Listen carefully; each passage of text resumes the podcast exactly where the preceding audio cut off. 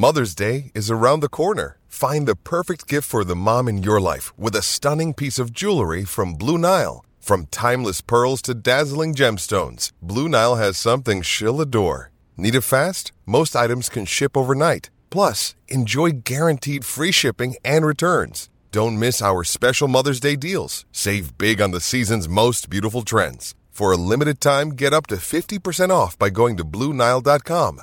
That's Bluenile.com.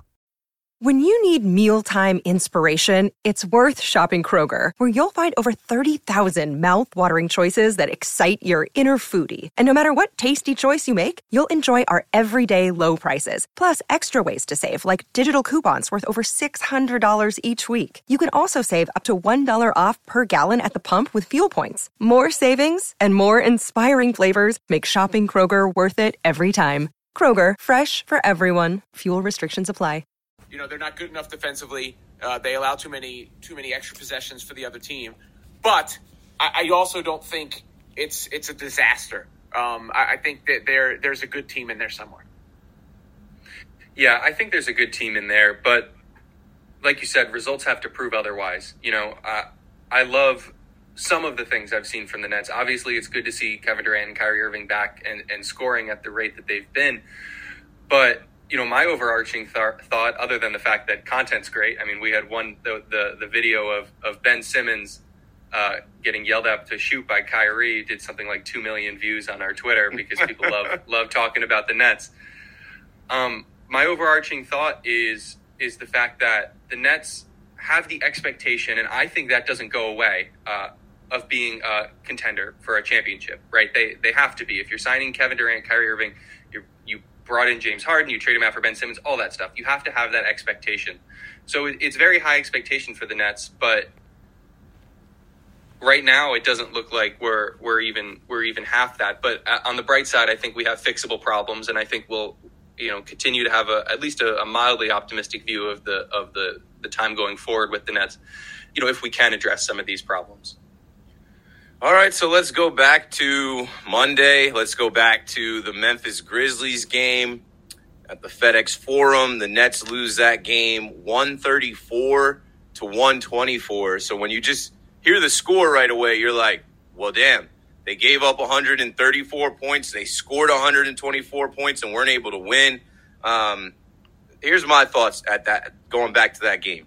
The Memphis Grizzlies, I, I said on the last episode, the Memphis Grizzlies always beat us. We it doesn't matter. Like I think they they beat the Nets the last like five times in a row. And when you go down there to Memphis to their place, the FedEx Forum, there these young guys have a vibe in there. They have a confidence in there. They're dancing and swagging. And hey, I mentioned Ja Morant, but Desmond Bane is another bully. We let him knock down shots in the second half, and I think they just check the Nets' chin. You know, you know what chin checking is. It's just like just trying to see how tough you are. And I think there is a word out on the street, which we already know. Uh, Markieff Morris, shout out to Markieff Morris. He's supposed to be rejoining the team Saturday. He hasn't been with the team these last three games. But Markieff Morris said this in media day. He said, you know, like the Nets were soft and people knew you could run through their chest. When he was with the Miami Heat, he knew they all knew, hey, just go through these guys' chest, be physical with them. And now you've got guys like Ben Simmons, and of course he's not in full rhythm yet. They're they're checking him. He's fouling out. He's getting teed up. That's another thing. There's been so many technical fouls on the Nets. Um, when, in this Memphis game, I just looked at it as okay. Uh, they were with them in the beginning. They had the lead at some points, and uh, you know the, they had a seven point lead at one point.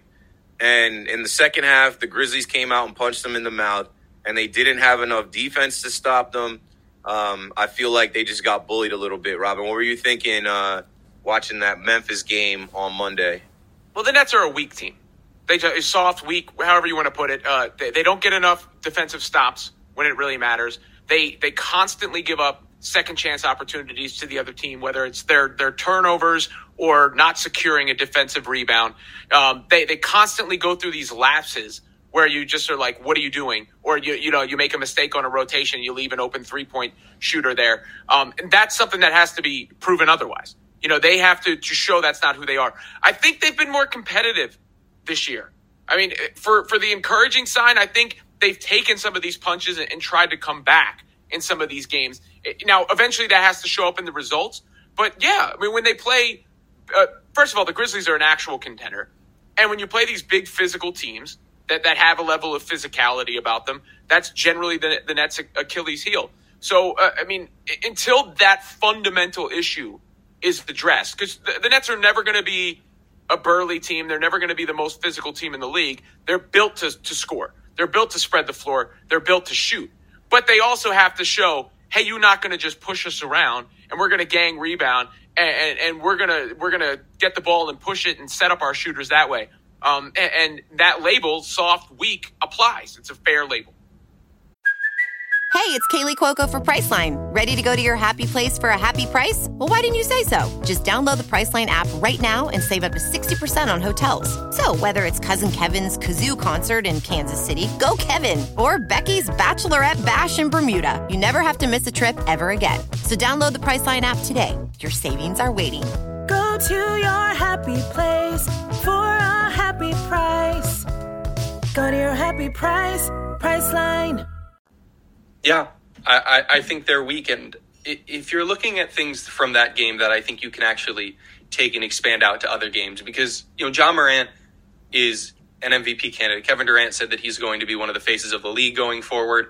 Him putting up big numbers on the Nets is not something that anyone should be surprised by. Uh, but the kind of thing that I think is going to you know really cause problems for the Nets is is someone like Desmond Bane, who and I actually turned on uh, parts of the the Memphis home broadcast for a little while to hear how they were talking about this matchup. And Desmond Bane had not been playing well going into this game. He had not been someone that they believed where it was, you know, hitting his stride in the way that he had last season or or in a way that they were expecting for this season. And he puts up 38 points against the Nets mostly in the second half. And that's the kind of thing where I think, you know, if we can stop other teams' primary scorers, if we can stop them, that's you know icing on the cake. But we can't get killed by secondary scores. There's going to be matchup nightmares for the Nets, but Desmond Bane isn't the kind of person that we should be allowing to score 38 points. That's the kind of killer, the Nets killer that we've seen happen in the past, and that's something that I think genuinely needs to be addressed because whether it's uh, issues with rotation, you know, messing up on uh, defensive alignments, any of that stuff, it, it, it seems to really coalesce for the Nets, particularly in the second halves of games when we are trying to, whether it's secure a lead or stay in the game or come back from a small deficit, it, it seems to really kill us. And not to, to jump ahead too much, but we saw a great example of that uh, in the Mavs game last night in overtime, and the Mavs hit those back to back threes. You know, the Nets struggle with stopping that second score, and if we if we can't stop that second score going forward, I think genuinely that is something that might cause bigger problems for the Nets going forward than anything else we've seen so far. There was a lot of chirping in this game early on. I feel like the Nets came to play. They have been competing. They know that teams are trying to punk them. There was some chirping early on with Dillon Brooks and KD and some texts in this game. Um, before we move on, I'll say this Taylor Jenkins is one of the best coaches in the NBA. And uh, we, we've already talked about the matchup between superstars in each game. You can't leave out the head coaches either. So this is Taylor Jenkins versus Steve Nash. And this is another game where you come out at halftime or you come out after halftime and they get smacked. That third quarter is where you lose the game and it starts to separate. And Desmond Bane ended up having 38 points. He went crazy from three. He was eight for 11 from deep. And in the beginning of the game, he, he didn't have that many points. I think out of his 38, he might have had like 10 or 13 points in the first half. He poured it on in the second half. Um, they also had this guy, Santi Aldama. Santi Aldama is the guy that was chosen in the draft right after Day'Ron Sharpe. So Day'Ron Sharpe was picked 29 and Aldama was picked 30. So those two will forever be linked. Uh, Day'Ron is not exactly there yet. And you'll see where I'm going with this as we get through the rest of the games. He played how many minutes in this first game? Uh, in this Memphis game, he played 14 and a half minutes. Joe Harris had 22 minutes. Joe Harris is another guy. Uh, he's not the Joe we've seen in the past. He's trying to also work back after missing a lot of time. You need him on the floor for spacing, but man, do we we need him to knock down his shots. When he's open, he's got to hit his threes. I mean, Yeah. like, that's that's why you exist. That's why you're paid the money that you're paid. Sorry, you know, when you're open, you got to hit the open threes, Joe Harris. Right. He's not out there for his defense. He was two for seven from deep. Uh, that's it's tough to win when they're hitting your their threes and you're not. It's that simple. Like they're it's a make or miss league. They're making their shots. You're not. Kevin Kevin Durant had 37 and he started early. Uh, Kyrie had 39. It does not matter. These guys can go for damn near 40 and uh, not get it done. Um, all right, let's see. Oh no, that was the Mavericks score. Um, I'm looking at different box scores, but it was close, right? Literally. So what did I just say in this Mavericks game?